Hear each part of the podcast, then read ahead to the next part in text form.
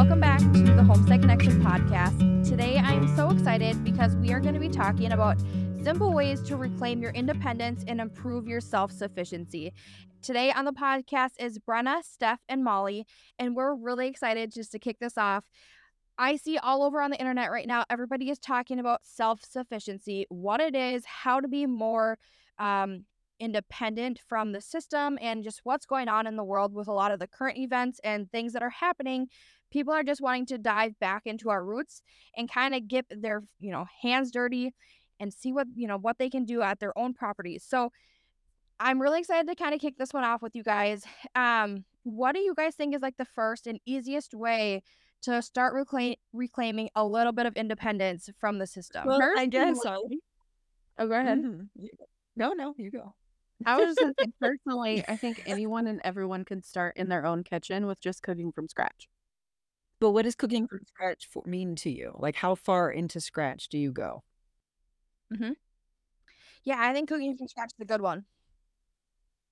I mean, that depends on the spectrum of where you already are. So, like, if you are going to the grocery store and all that you buy comes in a box, then maybe you should start taking a step back of like picking one of those, one of your favorite meals that comes from a box, figuring out how to make that without buying just the box. You go and you get the flour and the milk and the butter and the noodles and the meat or whatever it is.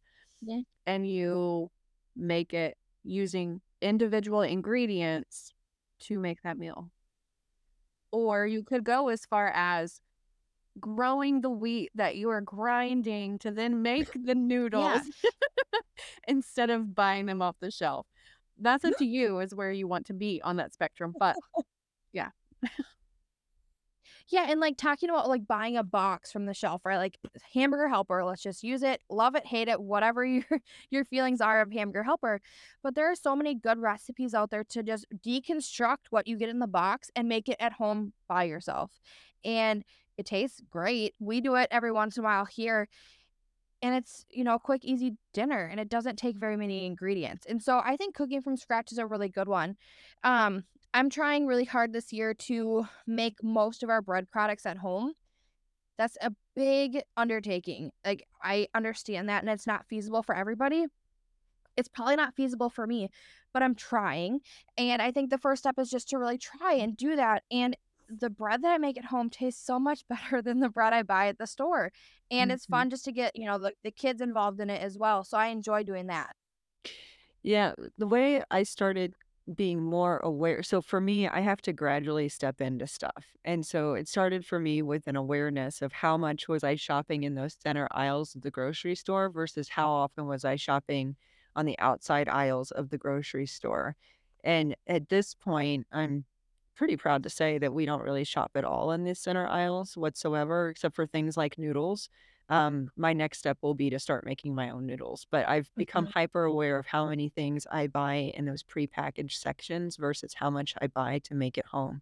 And I think it's funny you brought up hamburger helper because I was I was going to say the same exact thing. It actually ends up being healthier and less expensive to get more food uh, than to buy those ready-made packages, and you can control the quality of the ingredients, eh, you know, far better when you do it yourself versus um, you know, buying something from Hamburger Helper with the idea of convenience in mind when it's it's really no more Mhm. convenient.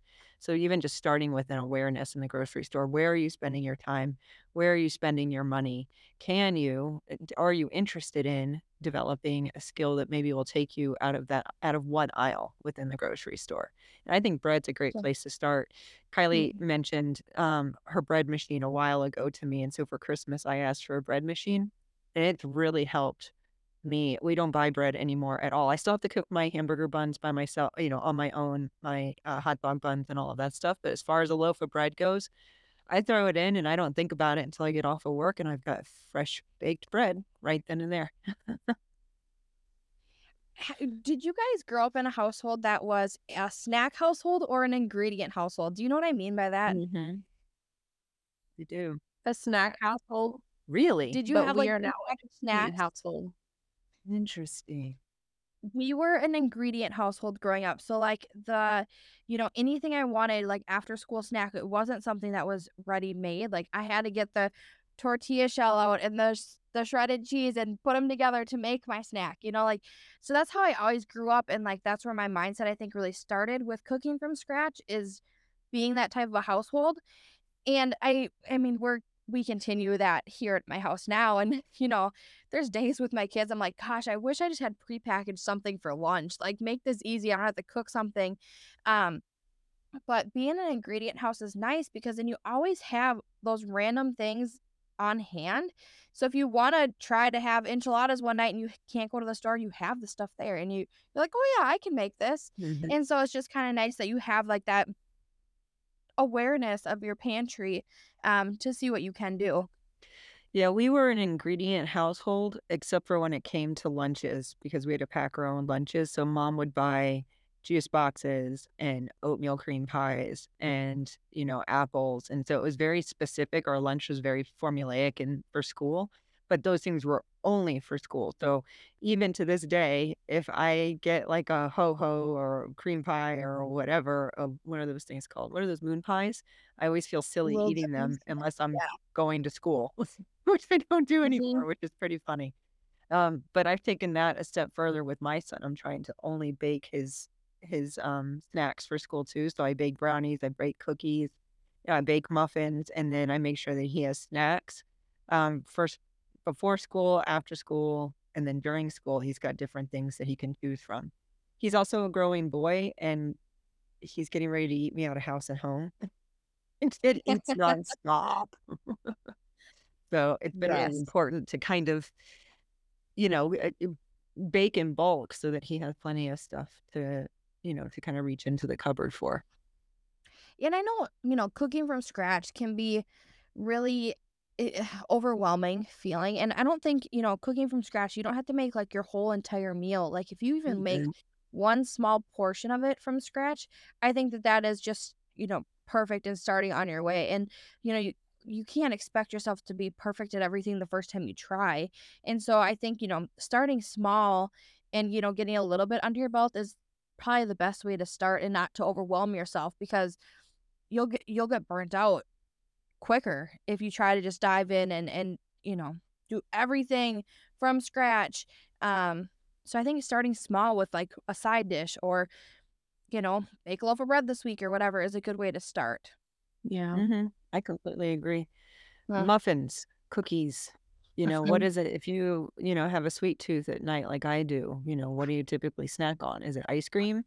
You know is it packaged chocolate or could you actually make yourself a little coffee cake or something that you could you know, tuck yourself in bed with with a cup of tea and a movie. Or do you go and get something through the, at the drive-through? Do you go get your coffee every morning at a coffee shop? Make your coffee at home. It's just it's an easy step. You know, it's a couple extra minutes, right? Do you go get yes. an egg muffin every morning on your way to work? You could, you know, mix up eggs with some bacon or, or sausage or whatever and some cheese, some spinach, throw it in some muffin tins and bake them and then put them in the fridge and you have little egg egg, you know, muffins to go. Like there's a lot of things that, you know, if there's something that you do every day that could, you know, you could do on a Sunday or whatever day you have a little bit of extra time just to prepare yourself for the week to make it easier. That's another great way to to implement cooking from scratch or making from scratch like your coffee. Yeah. Mm-hmm. I actually have not bought Starbucks. This is a huge deal for me. I used to be a two Starbucks a day. I have not bought Starbucks since before Christmas. Wow. huge. Good for what? you, Brenna. That's like $26 a day. Wow. I know. Just think of all that money you're saving. Holy buckets. It's wild, but I also feel better. Like the coffee that I buy is better coffee and I I put better ingredients in it, you know mm-hmm. what I mean? Mm-hmm. So it's um yeah, all around it's a, it's a win. But that was a hard switch for me, and I know that that's not technically like from scratch, but it kind of is. Mm-hmm. And yeah, it's a bucket load of money, and I just realized that I haven't done that in a while, so I was very proud of me. that's awesome. Good for you. Yay! For real. Hmm. I don't know where all that money is now, but I know it's not at Starbucks. that's good. I think another way that, you know, goes hand in hand with cooking from scratch is being able to provide your own food, like by gardening. And I know that that looks different for people in all different types of living situations, whether you have um, an at home, like hydroponic garden or like on your counter, or you have like an actual in the dirt garden, or you have grow bags or whatever kind of like situation it is. But I think starting a garden is another great way um, to have some independence, especially from the food chain. Mm-hmm. I know we've talked a lot about gardening here too, but what are your thoughts on on gardening and, and having that help gain independence? I'm a, so I have a brown thumb. I mean, I can garden, I can grow some stuff, but it's not really my passion. Um, so for me, what brings me a lot of joy is growing herbs and then growing things that can be Mm. medicinally beneficial because then I feel like I'm doing something even like more interesting because then I have something to learn about. So, in my opinion, and they also travel well. You know, it's it doesn't take much to have some basil, and basil propagates very easily. It's kind of hard to kill, quite frankly. If I can't kill it, then it's pretty hard to kill. Um, you know, uh, chives are another really fun thing, and they add to those meals that you're making, they add a little bit of independence that seems a little bit more attainable than plowing up an acre's worth of your backyard and then, you know, planting seeds, direct soil, and then, you know, fighting off the mold and the voles and the rabbits and whatnot. I've done that and I like it too, but for me, herbs was a really great way of starting. Yeah, I've never really gotten into herbs. I actually bought a bunch of seeds this year to try to start some Mm. Just a few weeks ago. And so I'm gonna do that here probably soon because I can put it in my windowsill or something here. Um, but I think that's a great place to start because herbs, you know, you can dry those out and, you know, make them into, you know, ground whatever, um, powder Mhm. to add to your your dishes as well from cooking from scratch. Um, and herbs are just nice because they have so many benefits, like you said. Yeah. Teas, like I, you can grow mint and mint family items like weeds. They grow like once they take root, that you can't stop them. Um, and so it's a lot of fun to be able to propagate them. You can actually just pinch them, stick them in water, and they'll grow roots, and then you can put them somewhere else. But they also dry for teas. They're good in ice cream. I mean, mint is a lot of fun, and there's so many different kinds of mint. There's chocolate mint and like mint or basil, chives. You know, those things are kind of fun and easy to do. And if you, you know, you might find that you really enjoy growing stuff and might want to graduate to tomatoes, and then before you know it, you'll have stalks of corn in your backyard. Yes. Yeah. we we have a big garden here and, and I live in an urban setting and quite a bit of my backyard is tilled. I have a lot of space for a lot of different things. Um and I have grown tons of tomatoes and I love growing tomatoes. Um and you know, you can make so many things from tomatoes. You can make ketchup, you could make pasta sauce, pizza sauce, salsa, chili starter, like tons of things you can make from from tomatoes. And so I spend a lot of time, you know, doing that. Um, I grow like garlic, I grow onions that they hold like in my pantry for the next eight to 12 months until I'm ready to reharvest. Um, and so I plant quite a bit of that. Um, this last year I tried to grow broccoli for the first time. That went over pretty well.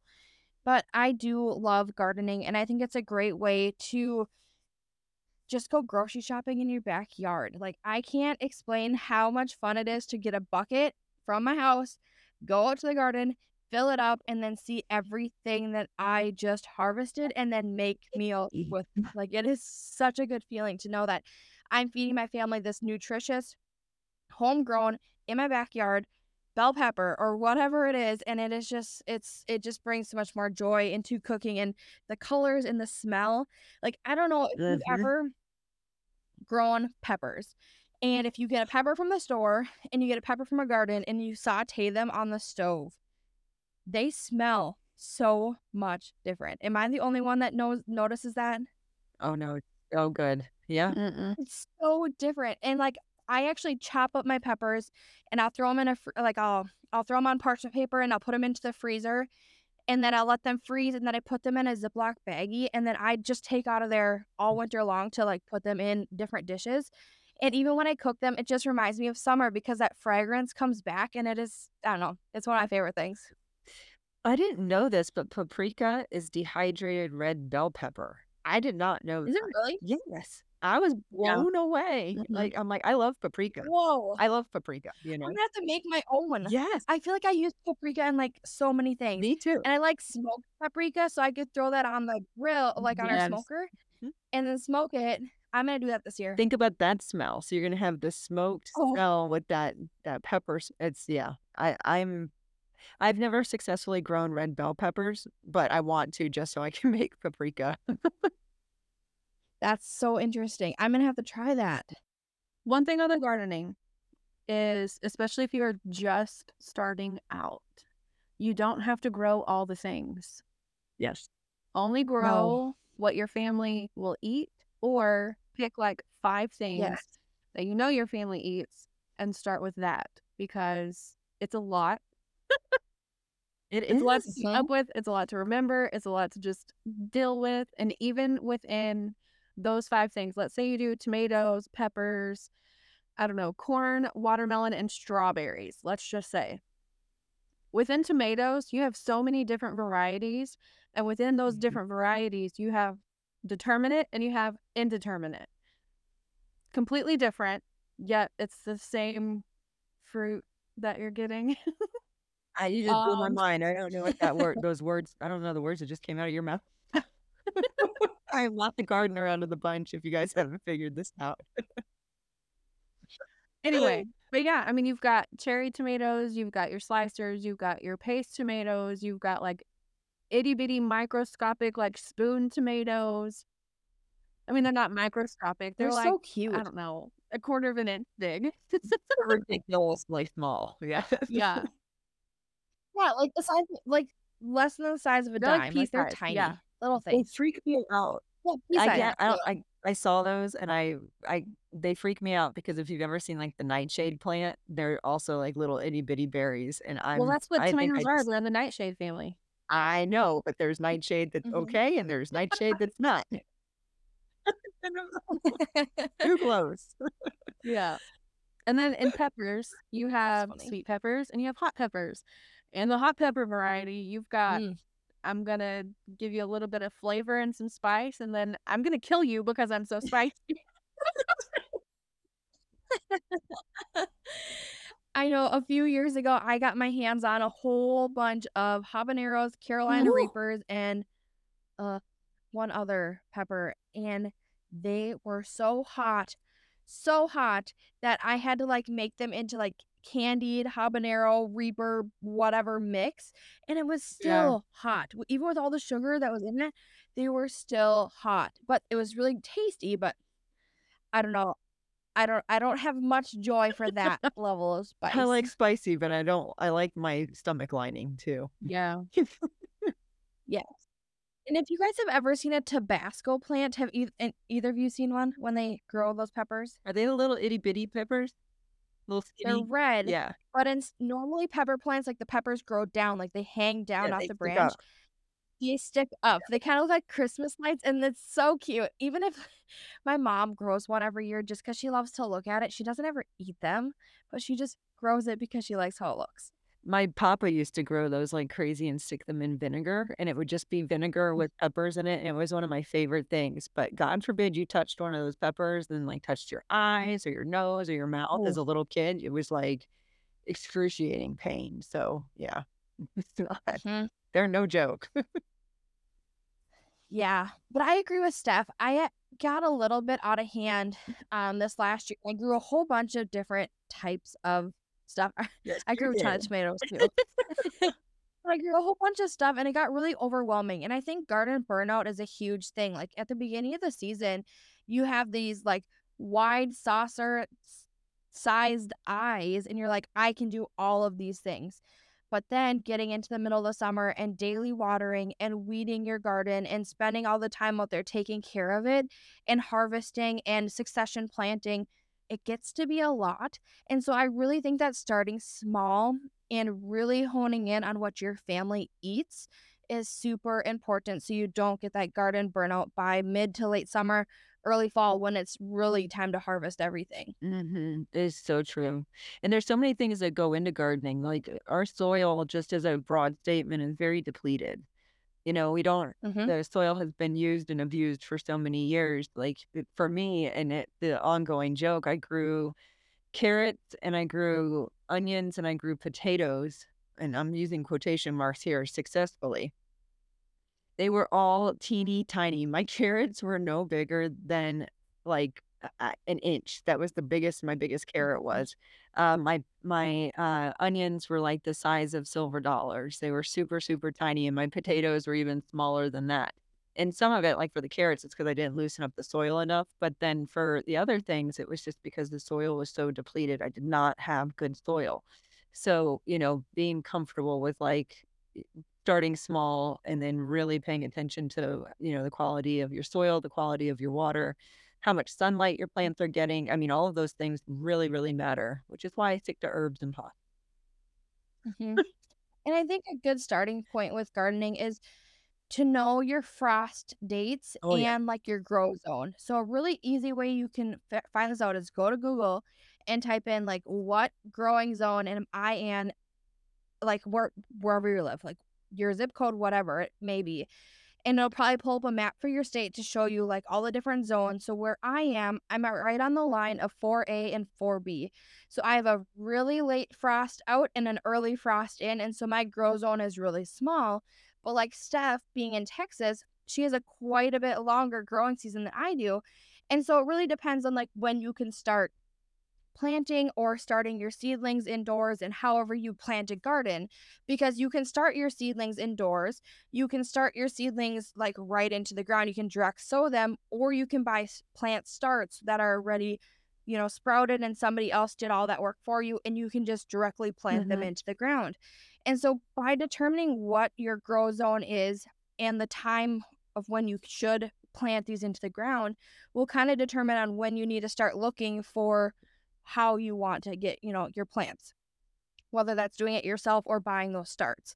And so I think just an easy thing for you to do is just type into Google is to figure out where you're at and, you know, when you really need to start thinking about these things. Yeah, I would say that your frost dates are probably the most important, especially for just your annual seasonal garden. If you're getting into more of the perennial Uh-huh. and biennials, that's where your actual growing zone is going to come into effect because that kind of goes off of what your coldest temperature is. So, oh, growing zones go off of like your what your coldest temperature range is going to be. Um, so for me, I can do I don't know, what are some things that you can't do, Moli, because you're so cold? Um, like I can't direct sow like any tomatoes. They take too long. Like perennials, what Oh. are like Mm, I mean, I guess there's varieties of a lot of things in each zone. I don't know. I know we have um like avocados that we can do. I don't know anybody think- in Minnesota who grows an avocado. There's a there's avocado varieties that we can do. There's lemons, limes, oranges. Nope. No? No. You can't do any of that? Peaches? Yeah, can you do Can you peaches? do peaches? Maybe some varieties. Plums? Peaches. Yes. Plums. hmm Plum trees. Plum. Mhm. Cherries? I don't know about cherries. I don't know if anybody grows cherries. They grow in Washington, don't they? Washington State. Washington is eight. Oh, wow. on where you're Really? Mm-hmm. Uh huh. Because they don't get as cold. Yeah. Yeah, seacoast, I guess. They probably still have green grass right now. True. Uh-huh. But I that's green grass right now. I do not. I'm covered in snow. But yeah, like the Washington is seven and eight, and it's most of their zones, maybe six. Like once you get towards like Idaho, but Yeah, I don't think many people up here will grow any citruses. Like we can do like apples and um plums. We can do like honeyberries. We can do blueberries, uh strawberries, um those kinds Rhubarb? of things. Rhubarb. Oh my gosh, I have so much rhubarb in my yard. Um those are all things that we can grow here. They just have to be a hardy enough plant. Um right. but I feel like a lot of those citruses are not hardy or cool Oh, no. friendly. So like, you know, bananas and um lemons and oranges. I don't think we could ever grow those here. See, I'm too far north in Texas. I can't do bananas. But if you go down to like Mhm. Houston, Galveston, Corpus Christi, like down to the Well- coast, they can do bananas, but I can't. That'd be so cool. No, even in Tampa, you can't do bananas easily. I mean, they'll grow, but if there's a good frost, they die back. So you'll Yeah. you might get bananas one year, and then the next year that whole plant is gone. You have to wait. It's starting all over again. Yeah. Mangoes too, like mangoes in Tampa Mm. don't do really. well. You have Mhm. to go further south for mangoes, but they're Yeah. delicious. Yeah, so there's not a whole lot a lot of that. Mostly everything that we have here with how severe our frost gets and how deep it gets has to be dug up every year. Like I like to have dahlias, which is the flower, Mhm. and those tubers I have to dig up every year, otherwise they'll rot in the spring when the frost comes out and how much moisture there's in the ground. Um, and so things like that we have to dig up every year. So if Mhm. th- that's part of the reason why I've never done dahlias. So if I do them, would I have to dig them up every year? I don't know. You'd have to check. I don't. You might not have to. I know a lot of people down south don't dig them up, but I love dahlias. Are so pretty. Um, I know. they're so pretty, and they multiply. So if you dig them up, like when you dig it up, you plant like a single tuber.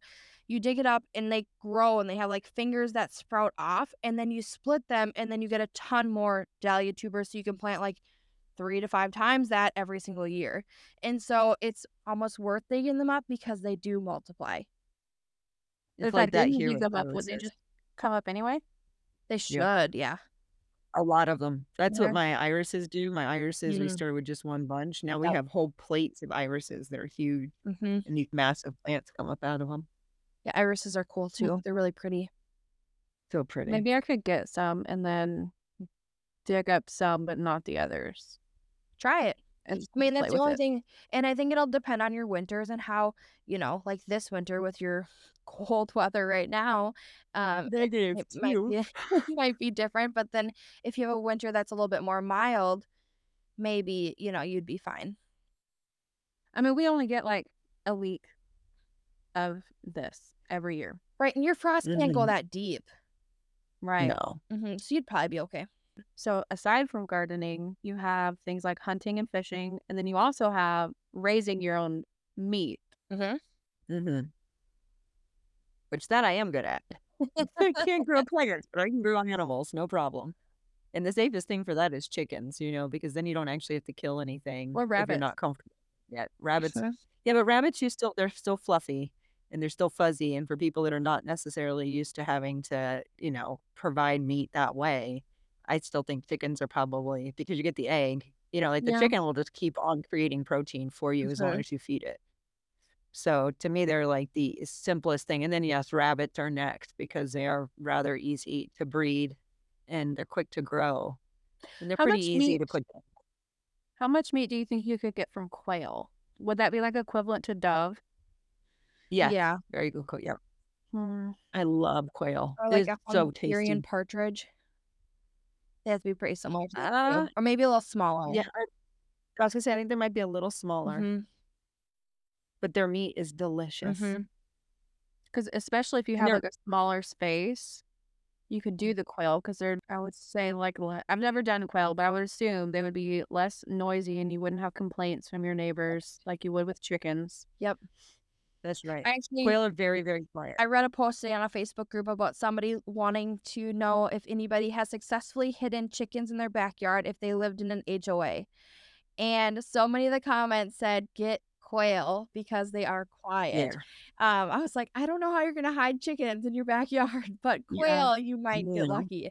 Um, and that goes a little bit back to our civil disobedience conversation we had a, a few episodes ago, but um, on Patreon. yeah, on our Patreon. So, yeah, do with that as it's you will. um yeah quail quail don't have an egg song in the same way they're pretty quiet and they're also like you get attached to your chickens chickens are kind of fun you know especially if you have a small flock quail you don't get attached to they every second of every day are trying to break out they do not love you they do not want you they do not care for you Mhm. so if you're using them for eggs they are prolific layers but then also it, they're pretty easy to cull and to, to harvest for, for food too because they don't care for you whatsoever.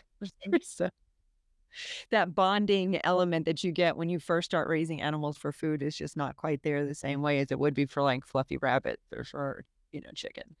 But I think Steph brought up a good point too about just being self um, reliant on like going out and hunting and, and harvesting your game as well. Like we both go hunting and fishing. Brett, I know you do too. And like it's just so nice to know that I can go out, spend some time in nature, harvest something that's going to, you know, nourish my family for the next how many months, um, while doing something that I enjoy.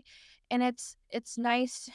It's really nice to be able to, you know, hunt and gather, as they they always say, you know, like from our garden to, you know, going out and you know harvesting some meat. And that I didn't even think of that with being, you know, self-reliant and like becoming independent from the system like apparently that's something i take for granted and that was a really good point to bring up is that that you know hunting is part of that Yeah. Oh my gosh, hands down. Mhm. And how much, I mean, so a family of four, which, if it, let's say three to four, because that's kind of where we're all sitting. How long will one deer feed your family? if i was only eating deer and no other proteins Yes, if you're only eating deer and no other protein. How many meals do you think roughly? i don't know i would say you could get anywhere between three to four months of solely eating that That's what I was. Gonna, I was gonna say six. Yeah. It's going to depend on the size of the deer. mm-hmm. Sure. But yeah, I would say up to around six months. Mm-hmm. I mean, if you deer. get if you get a medium sized deer, nothing small, Mhm. nothing huge, I would say you're gonna be, yeah, I could I could go with four to six months, depending on how you use it and everything. Like if you were to Mhm. like take a lot of your ground meat and then turn it into a lot of sausage or bratwurst, like that definitely dwindles your stash pretty quick. Or if you make it into like jerky and things like that. But if you're just using like ground venison, having your steaks, having your roast, it definitely could stretch you probably four to six months. Yeah, and that's that's kind of like my reason behind asking that question is because people think that people that are that are not hunters or that are new to hunting think that they have to go out and get a ton, and it you're you're mm. really underestimating the amount if it's proper if it's the right size and if it's properly you know cleaned and, and dressed then it's going it's going to feed your family for so long. So two three deer you know a year will keep you in meat for that entire year comfortably. Not that's not to mention like the chicken that you're going to get and you know mm-hmm. the other the other meat that you eat and i just think that that's really poignant. Another thing what to like add on into going out into nature and getting your food would be foraging, Mhm. which I don't have a ton of experience with. I'm beginning to dabble in that. Um, aside from like the wild blackberries and things like that along like in our area, but I haven't really gone out into Yeah, a few the things that- a few things I've foraged for, and I know I've talked about this before on a podcast, is that we have ditch asparagus here, and it's just asparagus that lines the ditches of our roads, and they're like little patches here and there. And in the springtime, when it all pops up, everybody is like trying to get to these spots as fast as possible because it's plentiful and you can just grab it, right? And so I've definitely done that before. Um, we find um morel mushrooms. Morel mushrooms are so stinking good. and I know Brenna loves them. you do Yes. yes. Yep, I've found uh I've I've successfully found them once. Um otherwise I've hunted for so long because they're hard to find. They're like they they're so difficult. Um so those in Belize. Ah, I would love those. you'll have to come to Minnesota. I'll help you. Um Don't threaten me with a good time. so yeah, we um I've done ditch asparagus and then morels. But one thing I really want to find, I think it's they're called fiddle leaf ferns. Oh. I think is what they're called. And they're these little they're they're a fern, but before they um like fully like sprawl out like their their whole leaf structure, it looks kind of like it's like coiled up and you clip them off or you cut them off and you cook them up and they're supposed to taste like asparagus. And I keep looking in every spring to try to find them and I have not been successful yet. But that's one other thing that I really want to try to find. That's interesting. Yeah, they're they're really cool and yeah, they're really pretty green color. But yeah, foraging I think is super cool. I know a lot of people find like chicken of the woods mushrooms and these big puff mushrooms and all of these things. Um, and I know foraging is it's it, it's getting really popular. Yeah. Um, one thing, I mean, because not only just for food, but you can get medicinal herbs and flowers and and all of that. We um on the hunting property, well, not even just the hunting property, but the national forest that we hunt in, um, we have these things called beauty berries, and you can take the the berries are edible, but you can take the leaves and crush them and then rub them on your skin. Obviously, test it to make sure you're not allergic, but they repel Wow. mosquitoes. We need those up here. Like legit, Citronella? you're out there walking to your stand, you grab some leaves, crush them up, rub them on you, and you don't have the annoying. That was a very, very accurate sound of a mosquito. That was and let's be honest, that's a perfect cover scent as well. Like they're not gonna know that you're there. That's Right. awesome. I love that. That little squeal of the mosquito is still in my head. Oh, I don't miss that one bit. Mm, Yeah, there's a lot of food That's gonna be chain independence that you can really do. Anybody can do it. It's just kind of going to depend on what your mindset is showing and like where where you're being called and led to to start. Um Mm-hmm. Crab apples, you can make ACV, you can make jelly. Like, and crab apples, at least here in Colorado, grow like crazy all over the place. They drop all over the place. mhm. And Brenna, you just said make jelly and like I I don't know, I, I don't know all of us here have done it. The next thing like for being independent is preserving your food. Like there's so many Yeah. different ways you can preserve. Um my favorite way is canning. Um but are so many different ways you can preserve food. And what do you guys do? Depends on what it is. If it's pumpkin, like they pumpkins did not sell the pie pumpkins didn't sell super fast this last year for me from our area. And so I got pie pumpkins for 50 cents a pumpkin. Um, and so I, you know, roasted roasted, is that the right word? Roasted them down in the oven, you know, melted them, whatever it is you do with them in the Mhm. oven, and then blended that up and stuck it into plastic Ziploc bags and flattened them out and stuck them in the freezer. I've got probably 50 gallon sized bags of pumpkin. I can make muffins forever. Wow. That's a good Yeah. Peaches I canned, you know, and Mhm. I don't, and those things I didn't even, I didn't even grow. You know, I purchased them from local stores or local farms or whatever, wherever I could find them. I bought them in bulk, and then that's what I did. But then Yeah. it's kind of combining two topics. Yeah, no, we spend a lot of time canning, you know, everything from the garden that we're not eating like for meals. I actively grow extra produce to can for the winter months. Um, so that way I have a food storage or stock. Um, so I have a whole bunch of like pasta sauce, pizza sauce.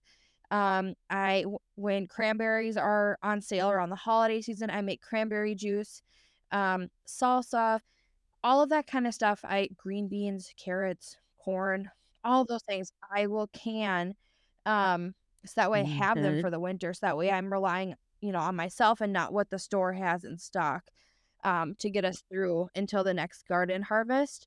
And Mhm. um you know, there's a couple different types of canning methods. The two canning methods that I use the most is water bath canning and pressure canning. And I know pressure canning can be really, really scary for people like to take that step Mhm. into starting it because it, it is a little bit more intimidating. Um, but it's honestly probably my favorite. I love to pressure can. And I know I've said it on here before too, is that like my favorite purchase of 2022 was my pressure canner. And I still stand behind that. Like I have gotten my money's worth and then some from that purchase. And it was, yeah, I want a second one. Put it that way. Yeah, pressure canners are very useful. And you can use them as a water bath canner too. I think we had that Mhm. conversation a while ago. So if you're going to purchase one, that's the one to purchase because Mhm. of the versatility of it. Um, I got into fermentation Ooh. in 2023. Uh, I still have gallons of sauerkraut. Um, but there's lots of lacto fermentation techniques that you can use to preserve, and there's some good um nutrients that come out of fermentation that you don't necessarily get any other way. And it's a it's a great thing to have on hand too, especially during the winter months. That's another way to can some other, you know, you can do actually a lot of them, but the most popular Yep. one obviously is cabbage. Yeah. And then, like, I mean, there's a couple other popular ways I think for preserving your food is like uh freeze dryers. People are going crazy over buying freeze dryers right now. Like I see them all over my my feeds. Walmart. Um so that's a good way that you could, you know, freeze dry Mhm. your stuff, mylar bag it, put it up, and you have it good to go for how many years. Um freeze drying it, mylar Mhm. bagging. that kind of went together. Mylar bagging is another way uh, to preserve your food. Um, dehydrating. Mm-hmm. You do a lot of dehydrating stuff. Dehydrating. Jerky. Do you do a lot of dehydrating? I haven't. Um, I don't have an actual dehydrator yet, and I'm kind of debating on if I even want to get one because you can do it Mhm. in your oven. Um, and then I also have the sun oven, so I could just stick stuff in there and stick that outside and let it do its thing. Um, but you don't have to like the easiest things to get into for preserving your food would be freezing and dehydrating because you already most likely have an oven, you already have a freezer, so you could just do that. You don't have to buy anything extra. Um, and then even with the fermenting, like there's not a whole lot extra that you would have to get with that. You don't necessarily have to get the fermentation lids and all of that. You just monitor Yep. burp it so it doesn't explode. Yes, which does happen. That happened to my honey and garlic, but that's a story for another time. that's a very sticky, sticky story. Yeah. And then you could add in like just the pressure canner because like we said, it's dual purpose. You can water bath, uh, water bath can and pressure can with that. And then you have the freeze dryer, which Oh, I I don't know, know, it's that I so would ever drop the money on that I investment. want one, but they're I've heard lot. really great Yeah. things, and then I've heard complete horror stories over freeze dryers. Like some of them work, some of them don't. Some warranties are terrible. Some companies are terrible. Like it's just you know. And then the next person loves theirs and makes a huge profit with them. You know, dehydrating candies and whatever else, and has a like a full on business with theirs. Like either you love it or you hate it. I feel Mhm. like. Yeah. Yeah. And then you even have the option of just like Mhm. salt curing or smoking. Um all the old fashioned kind of things that are not coming to You mind. know, you know, it's funny because I was going through the Laura Ingalls Wilder books with Dexter a while ago, and so I was reading Little House in the Big Woods, and she really goes into great detail about her dad building that smoker out of the old um, Mhm. log, the old hollowed out log, and it's really Mhm. fascinating how resourceful people were, and you know, not all that Yeah. long ago, really. You're talking fifty, anywhere from like 150 to 50 years ago, which is not that long of a, of a frame of time, and we've really lost a lot of those those skills, you know. Um, because if you gave me a hollow log and some wood, I would not necessarily know what to do right away. It'd take me Yep. quite a few hollow logs to figure it out and not light it on fire. Um, so yeah, I think I think kind of uh, if you're interested in preserving food and you want to take it a step beyond, some of it's just natural curiosity and wanting to read more about it and then experiment and learn about it. But if you don't want to do that, I think and you want to buy something, I think the Mhm. pressure canner is the way to go. I agree. And I mean, even if you needed it to be a huge Yeah. stock pot because you're making something, you can definitely still use it as as such. Like there's Yep. it's so multi-purpose and you know, I feel like a Presto pressure canner you can get for like what 120 bucks, something around there. Um and so it's not a huge Right. investment, but it's one that's Mhm. going to help your family for years and years and years to come. Um and so yeah, there's Mhm. your encouragement. I Mhm. still have my grandfather. I mean, it's like, oh, it still works fine. You know, we have we have two, but that's one of the ones that we have. So yeah, you could probably buy one Mhm. secondhand. Yeah, and a lot of them, like, you know, you just Yeah. check the seals All and the make sure time. it's like working properly, but you can buy new seals online. You can, you know, pretty much refurbish it and make it back to brand new just with a little, you know, online searching, buying some parts, and putting them back together. Or if it's an all American that you luck out and find at a garage sale or an estate sale, no seal required. yes. And if you do find one somewhere, I'm jealous. I would love all of it. Yeah. That's what I we had. You said something about a seal, and I was like, "What is it supposed to have a seal?" Because is mine's metal just on metal. metal. It does. I don't think it But your good old. Presto I have the that Presto has a seal. Mm-hmm. mm-hmm. Okay. All right. Yes, but they're. Interesting. Yeah. Mhm. Very similar to an instant pot. Yeah, it, truly. hmm So if you use an instant pot, don't be Mhm. scared to pressure can. Yep. But don't pressure can in an instant pot. You can't do that. No. no, don't do that. Follow the directions of the Instapot. Don't don't don't go off roading with those. Yes. I know Brenna said like when she was making some of her uh, peaches and stuff into some jams and jellies earlier this year, um, she said that she didn't grow those, but she actually bought those in bulk, and I think that that's another great way to um just to change your mindset. Like buying in bulk is so helpful. You know what you have on hand. You can preserve it in different ways. Like you can mylar bag it.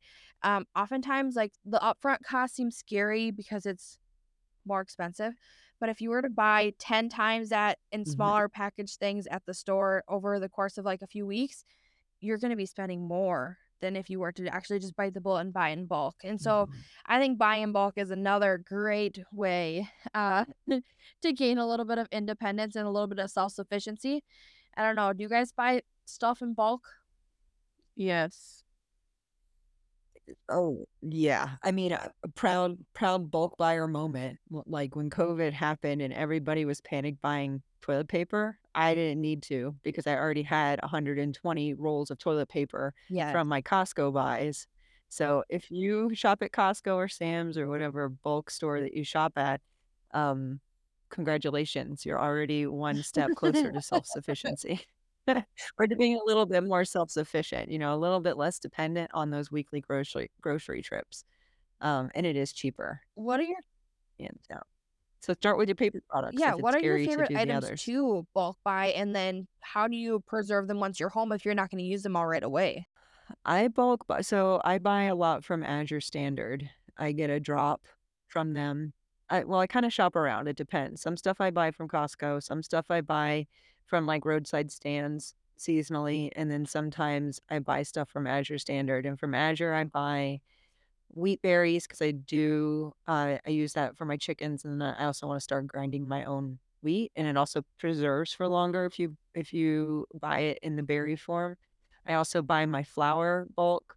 I buy a lot of like my baking goods bulk, sugar, stuff like that, and I preserve it in mylar bags. Um, and then over at Costco, I do coffee, fruits and vegetables. Um, I think that, and then paper goods. And I think that that's really about it from Costco because they have a lot of they have a lot of you know prepackaged foods that I don't that you know we just don't purchase much anymore. Um, and then I really haunt like the seasonal fruits and vegetables that are happening. So I bought like 35 pounds of peaches during peach season and I canned all of those up yeah. for my first time ever, actually. Steph, do you do anything different than Brenna, like on what you buy from bulk? Um, the only thing that I would add, I mean, I'm sure Brenna does. She didn't mention salt, but I do my salt in bulk. Mm. Um, my different Mm. sugars, whether that's honey, maple syrup, raw sugar. Um, I did just get some coconut sugar. I can't remember who it was that recommended that. I think it Mm. was one of y'all. I could be wrong. I didn't, I bought it, but I I haven't used it yet. Do you like it? I haven't tried it yet. Um, Okay. Yeah, I just got some coconut sugar, not in bulk, just in a, I think it's like a four pound bag. Anyway, um, I also do dried beans, Mm. um, in bulk. I don't, Oh, yeah. I do kind of rice.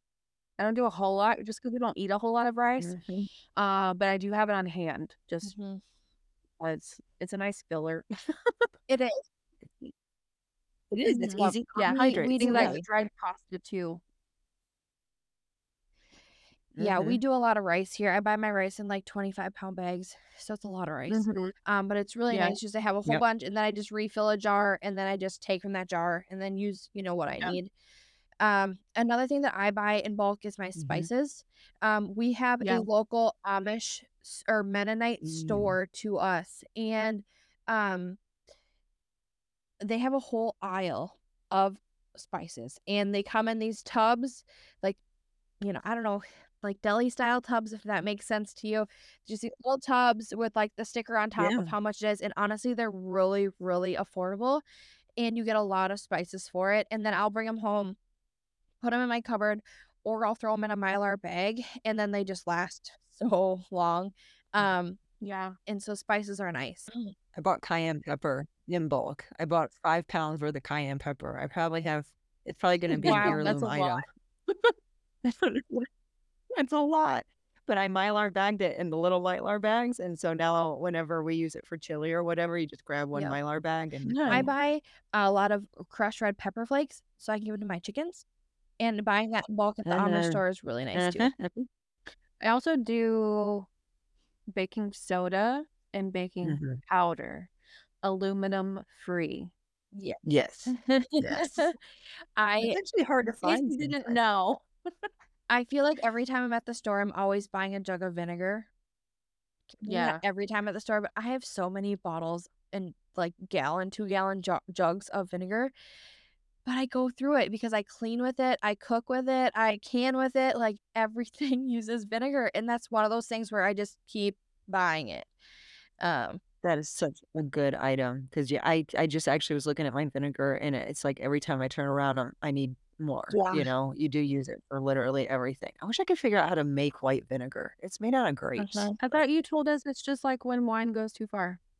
It is. It's when white wine goes too far, but I got to figure out how to make white wine so that it will go too far and become vinegar. Like I don't know how to do that. You know, yeah, like, is it is it just sugar and is it sugar and grape and water? I have no idea. we're gonna have to figure this out. We do because white If you vinegar you know. go. See, Let us know. Yeah, I'm gonna start playing with it. because we all you know how, know how to make apple cider vinegar, but white vinegar is really cool. Mm-hmm. Mhm.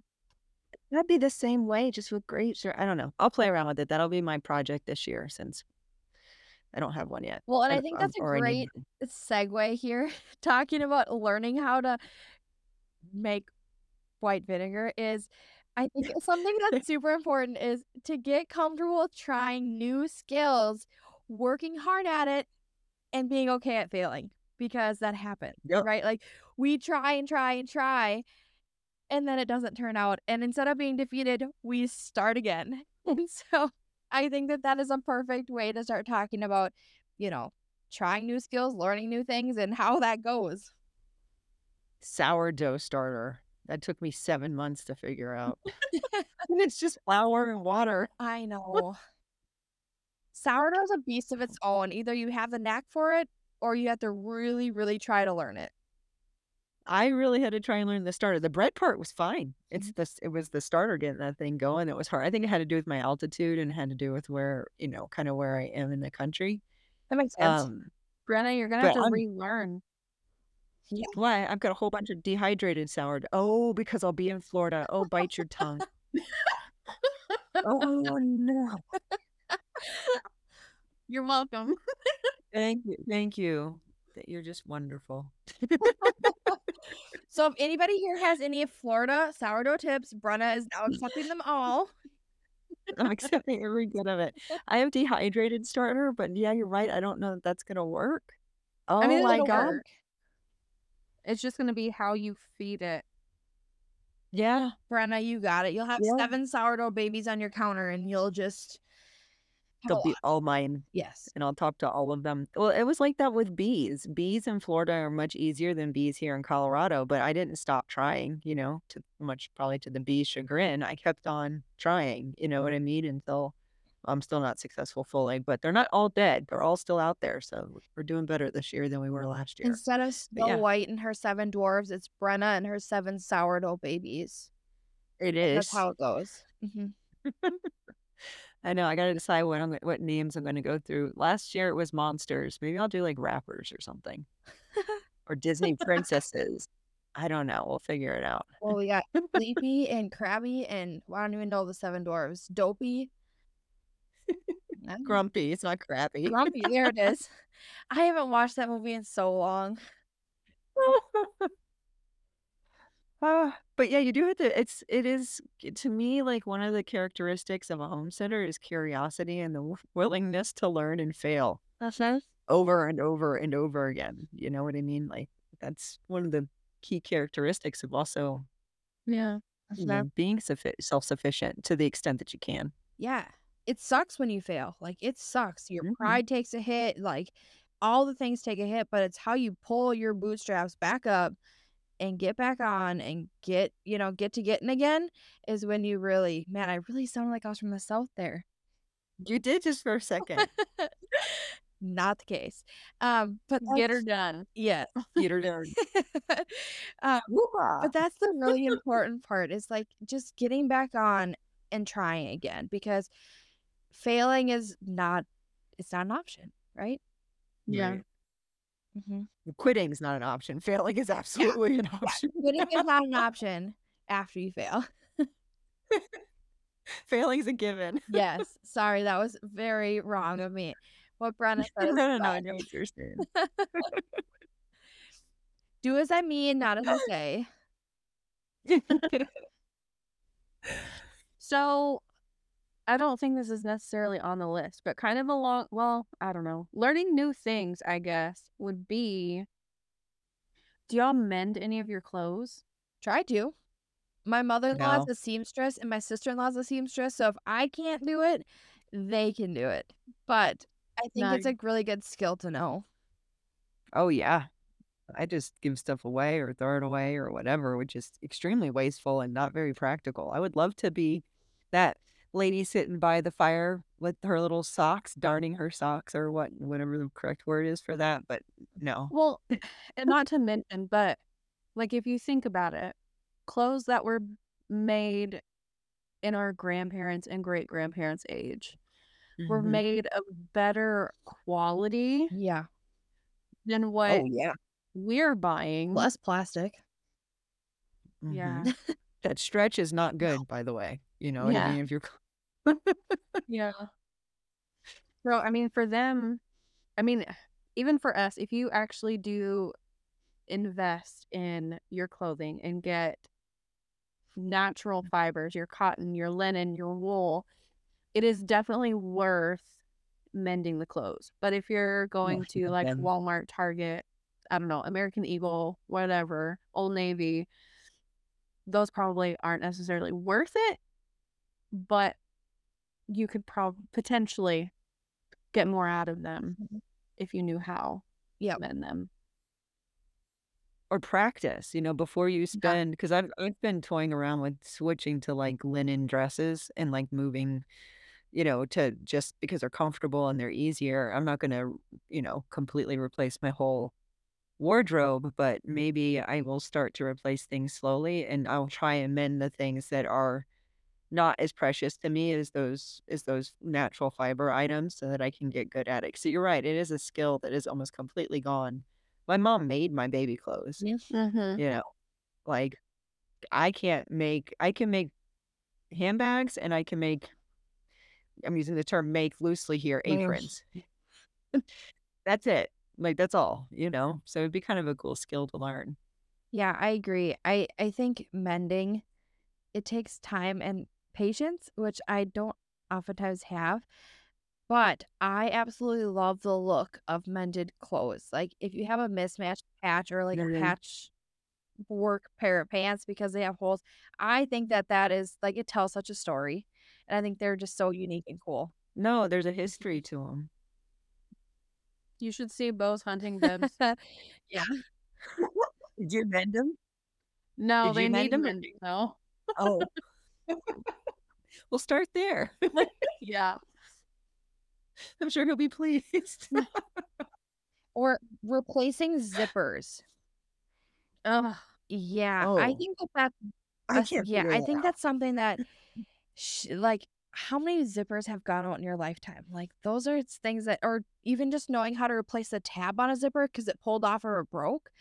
Like those I think are skills that no okay, not nobody, but a lot of people don't know how to do and we use zippers all the time. You know, like I was just thinking about hunting bibs. Mhm. Like I've broke the zippers off the legs of my hunting bibs so many times that if I didn't have people that could fix those, I would need a new pair of bibs, you know? Yeah. Not Yeah. everything is made with YKK zippers nowadays. What's a YKK? It's just a brand of zipper zipper? and they're really heavy duty. They're nice zippers. Oh, like the metal Um, teeth I don't ones? Got it. Are you talking about the little thing Yeah. that you grab broke off? You could. You could. Uh-oh. I want to see what she's going to say what I was going to say. You just feed that through the zipper. Yeah, those work. I was gonna say Paper paper clips, clip. um, s- uh, safety pins, like all of those things definitely work, you know? Um, but you can replace the little tabbies too and then keep them going. Mhm. I did not know that. Do you like raise up the little thing and then like shove it in and pinch it Honestly, down? I don't know. I have my mother-in-law and sister-in-law do that for me because remember, I don't have the time or the patience to do these things. but they they But that leads us to another good point. what's that? Community Yes, sufficiency, true. Yeah. That's super true. Getting yeah, right? We all need getting to know the community like so obviously my strengths are not sewing. We we established that in the last 5 minutes. Um and so but because I know that there's people in my family that can do it and that are willing to help me with those projects, it's nice that they can, you know, do that for me and then I in turn can do something else for them. Um which is nice. And so being community sufficient is also a huge part of self-reliance um because no one can truly really do it by themselves. Like we can't, you know? And so yeah, getting to know your community is really important. Your local farmers for whatever, whether that's produce from the garden or half a cow, a whole cow, a quarter of a cow, pigs, chickens, ducks, dairy, mm-hmm. eggs. eggs. Yeah. Like if you have an HOA and you can't figure out how to hide chickens in your backyard and you don't want quail, go Mhm. find your local egg Or dealer. even finding like if you're in living in the city, like an apartment, a lot of places have community gardens and you could go and plant things in there and have a Mhm. community spot where you can, you know, harvest produce. Um or if you talk to a local farmer and saying, "Hey, I really really wanted to, you know, have some you know, plants and I don't have a spot to put them, like you might through a conversation be able to say they might like invite you to say, "Hey, yeah, come on over. You know, you can have this little tilled spot because we don't use it anymore or whatever." Like you might find those opportunities that you never knew existed because you didn't reach out. And so I think reaching out and having those conversations, they Mhm. probably are going to feel really really awkward. Um, but the payoff sometimes is well well worth it. Yeah. I mean, with bees, there's a lot of mm. cities, and you have to work with your, if you live in an apartment, you have to work with your apartment owner, or, you know, the company or the corporation or whatever. But there's a lot of people that will put bees on top of their, you know, the, their apartment buildings because the bees don't care. It's not a problem for them. It gets them out of the way of everybody else. And yet there's honey that can be community honey. And it's a whole huge learning um, opportunity for the entire, you know, apartment complex, depending on the size and all of that. So, yeah, talking to people and figuring out common interests um, or skills that other people have that you might not is a is a great way of building community. But then also, now you're relying on your community and not on that supply chain that comes from across the country, across the world in some cases. Yeah.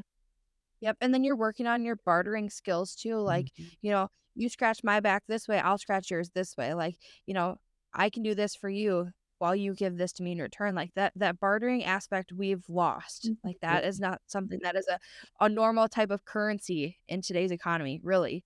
Mhm. Um but to be able to bring that back, I think is really important. Yeah. Especially in this day and age, you know, like necessarily have to take this very far at all. But I've been reading a lot of articles about, you know, Mhm. being prepared for 36 hours.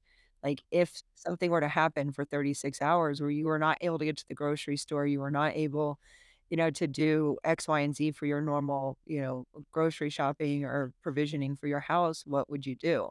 And it's an interesting frame of mind to kind of go into. And I think a lot of people would say, well, I might need to go borrow a cup of sugar from my neighbor. When was the last time that you did that? When was the last time anybody did it? It was a common occurrence when I was a kid, but I don't know mm-hmm. necessarily that I would feel comfortable going. Well, to my one neighbor, I would feel very Yep. comfortable, but to my other, I'm not sure that I would. So if you don't feel comfortable with that, or if you're experiencing something similar, then it kind of probably it's going to be the same way flipped around. So, like, what would you do for 36 Yeah, 36 that's hours? it's wild to think about that because, you know, for 36 hours, whether that be, you know, without power or just not be able to go anywhere or what it would look like. Like, would you be able to heat your house? Would you be able to take care of your immediate needs?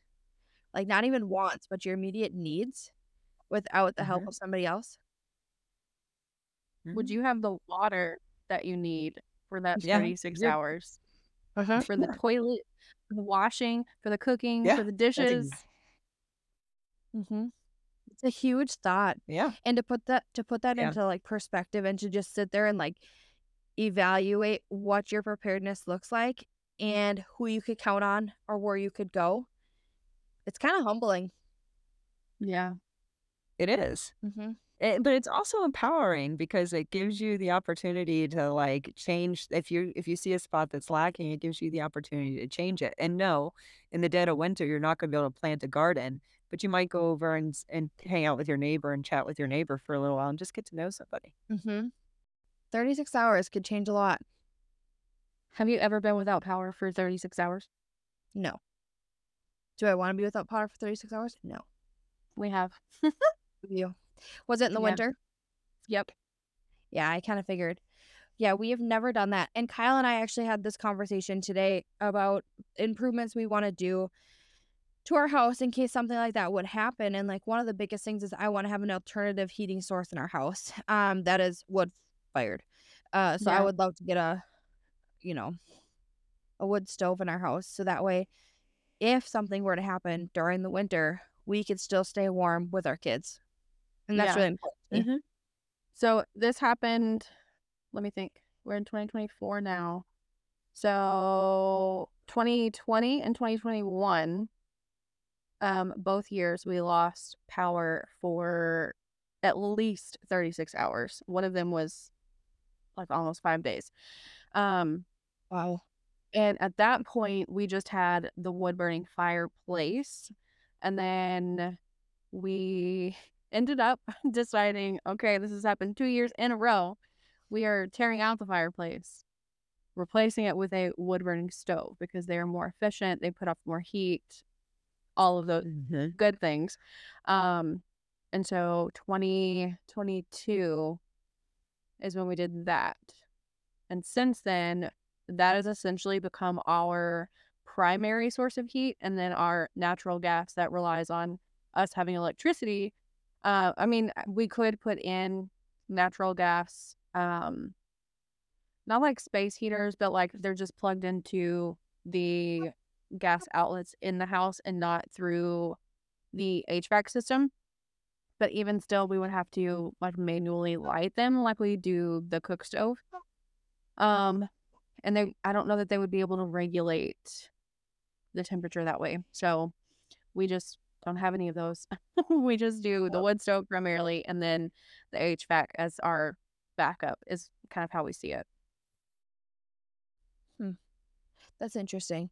And that I can't imagine being without power for 36 hours in the dead of winter here in Minnesota and not having something to fall back on. Like it's not a normal concept. I don't think a lot of people have a dual source of heat here. Yeah. Like I don't know anybody, no no family, no friends, anybody that has that capability and we are in sub-zero temperatures how often below 30 temperatures most of for like what 4 months straight.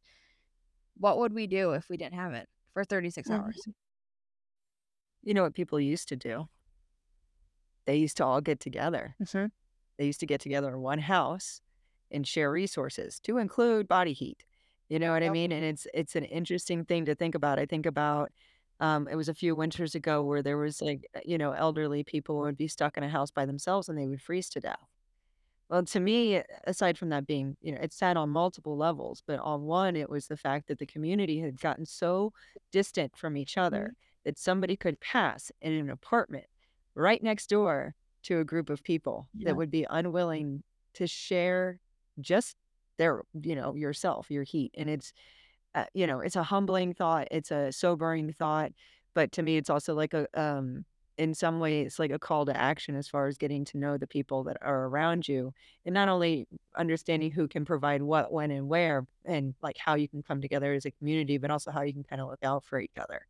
I don't think we have that very often. I don't know. I've been in this house for four years, and I still don't know like four of my neighbors. Mhm. You know, it's kind of interesting. Yeah, we kind of get in our lane and just stay in it, and we don't kind of veer off and take the take the side roads very often to to meet and extend hands to our hmm neighbors and to our community. And I think that that's really, you know, really sad and unfortunate. And knowing that honestly, there's no way that we can be by yourself truly self sufficient. Like being self hmm sufficient really you you can't be it. But to be community sufficient is great. To be self reliant or reclaim some independence from certain, you know, food chains or um energy sources or um whatever else it, it may be to you to improve your sufficiency self and community is really really important Yeah. Yeah. We've been trained to be dependent on the government. mm-hmm. and on the supply chain and on the public partner public private partnerships like your utilities that have been you know put into place in these gigantic infrastructures that have been built which they're wonderful i mean it's great you know i'm not ever going to you know put down flushing toilets or you know electricity but at the same time i think it kind of made us become a little bit more solitary despite the fact of being around so many people that we have forgotten how to actually come together as a community and to Mm-hmm. me, the opportunity of thinking about those 36 hours can kind of start to switch that around to where you still have the government, you still have those infrastructure, you know, uh, foundations that have been laid, but you're not so reliant on that that you're like, oh my gosh, if in Minnesota my power went out, we just have to get the blankets. like, Yes. yes, sometimes that's necessary, but probably not as often as you think. Right. Well, we hope that this podcast was somewhat informational for you guys. You could, we touched on a few different topics. We talked talked about um, gardening. We talked about how to preserve some food, buying in bulk, cooking from scratch, getting comfortable with trying new skills, working hard at it, and failing, and about getting to know your com- community and community sufficiency. Um, we as a community here at the Homestead Connection, we actually created a great resource for you. If you go to our website, www.thehomesteadconnection.com, we have a resource tab where we put hours of time research researching all of these um, PDFs and links and things that we put on there for you. And so if you're looking for something, check it out. We either we've used it, we've looked into it quite a bit, or we would recommend you using that um, from personal experience. And so that's another great place to start. And so from us to you, that is that is just one thing that we wanted to give you and to be a little bit more community sufficient in that mindset of, of sharing and not gatekeeping that information from you. Woo! They're free too. And so head over to our website and check those out. If you guys have questions, you can always message us at the Homestead Connection on Instagram or contact us through our website. I hope you guys all have a great day and can get on your journey to reclaim some independence.